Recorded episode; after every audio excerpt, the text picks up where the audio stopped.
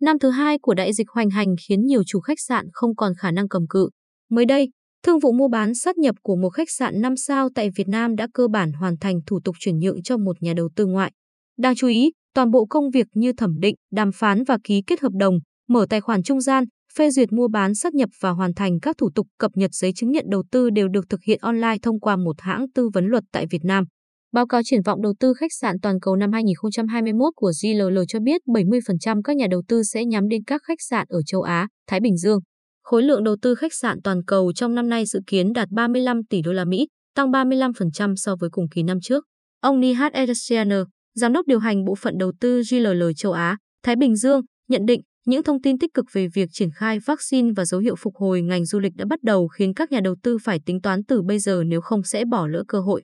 Chu kỳ đã được thiết lập và chúng ta đang bước vào giai đoạn phục hồi.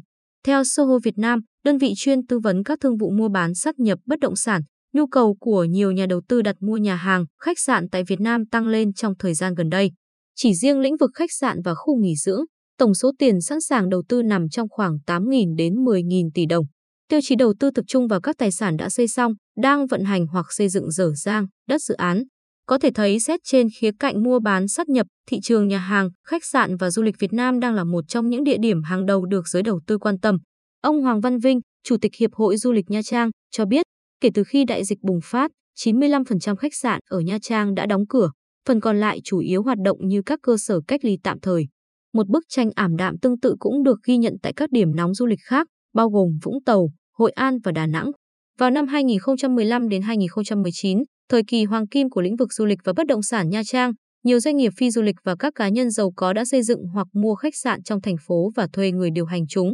Tuy nhiên, kể từ năm 2020, sau khi du lịch bị dịch bệnh tàn phá, hầu như không có khách quốc tế và ít khách nội địa, nhiều người đã buộc phải bán để cắt lỗ. Theo Sở Du lịch thành phố Hồ Chí Minh, trong nửa đầu năm 2021, thành phố Hồ Chí Minh có hơn 50% cơ sở lưu trú hạng 3 sao hoặc tương đương tạm ngưng hoạt động, các cơ sở lưu trú hạng 4 sao và 5 sao hoặc tương đương hoạt động cầm chừng. Doanh thu lưu trú giảm 70%, doanh thu hoạt động ăn uống giảm 80%, doanh thu các hoạt động dịch vụ khác giảm 68% so với năm 2019. Đợt dịch bùng phát lần thứ tư cùng lệnh giãn cách kéo dài sẽ khiến các con số này ảm đạm hơn. Theo chia sẻ của một chuyên gia trong ngành, cách đây 5 tháng, xu thế bán dự án được dự báo sẽ gia tăng và nay điều này đã rõ ràng hơn. Dòng tiền kinh doanh cạn kiệt khiến các nhà đầu tư nhỏ nếu không thể tiếp tục vay ngân hàng hoặc không phát hành được trái phiếu thì buộc phải bán dự án, cổ phần chi phối công ty sở hữu dự án.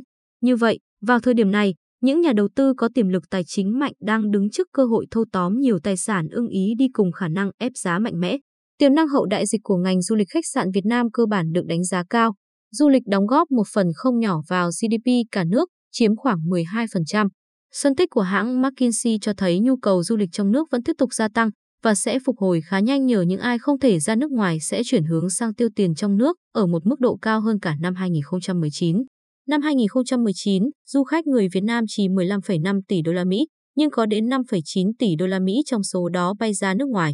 Hiện nay, phần lớn du khách không thể bay đi đâu được nữa, nên đành phải gãi tạm chỗ ngứa bằng những chuyến du lịch trong nước. Nhìn về tương lai, theo dự báo của McKinsey, ngành du lịch Việt Nam có thể phục hồi vào năm 2024 nếu áp dụng nguyên tắc không ca nhiễm. Dù đã tạo được những luồng gió mát nhờ du lịch trong nước, nhưng Việt Nam vẫn sẽ phải phụ thuộc vào các thị trường quốc tế với tổng mức chi tiêu lên đến 12 tỷ đô la Mỹ. Phần lớn du khách quốc tế đến Việt Nam từ khu vực châu Á, trong đó khách Trung Quốc, Nhật, Hàn Quốc và Đài Loan chiếm khoảng 80% tổng chi tiêu của du khách quốc tế. Hợp tác kinh tế chặt chẽ với các nước này sẽ giúp Việt Nam phục hồi du lịch nhanh hơn so với các nước châu Âu và Bắc Mỹ. Tại các thành phố lớn như thành phố Hồ Chí Minh, Hà Nội, một số khách sạn đã nhanh nhạy hoán cải một phần cơ sở vật chất để trở thành các khu cách ly. Nhờ đó, công suất phòng một số khách sạn có chút cải thiện. Nhìn chung, phân khúc khách sạn tiếp tục đối mặt với nhiều thách thức.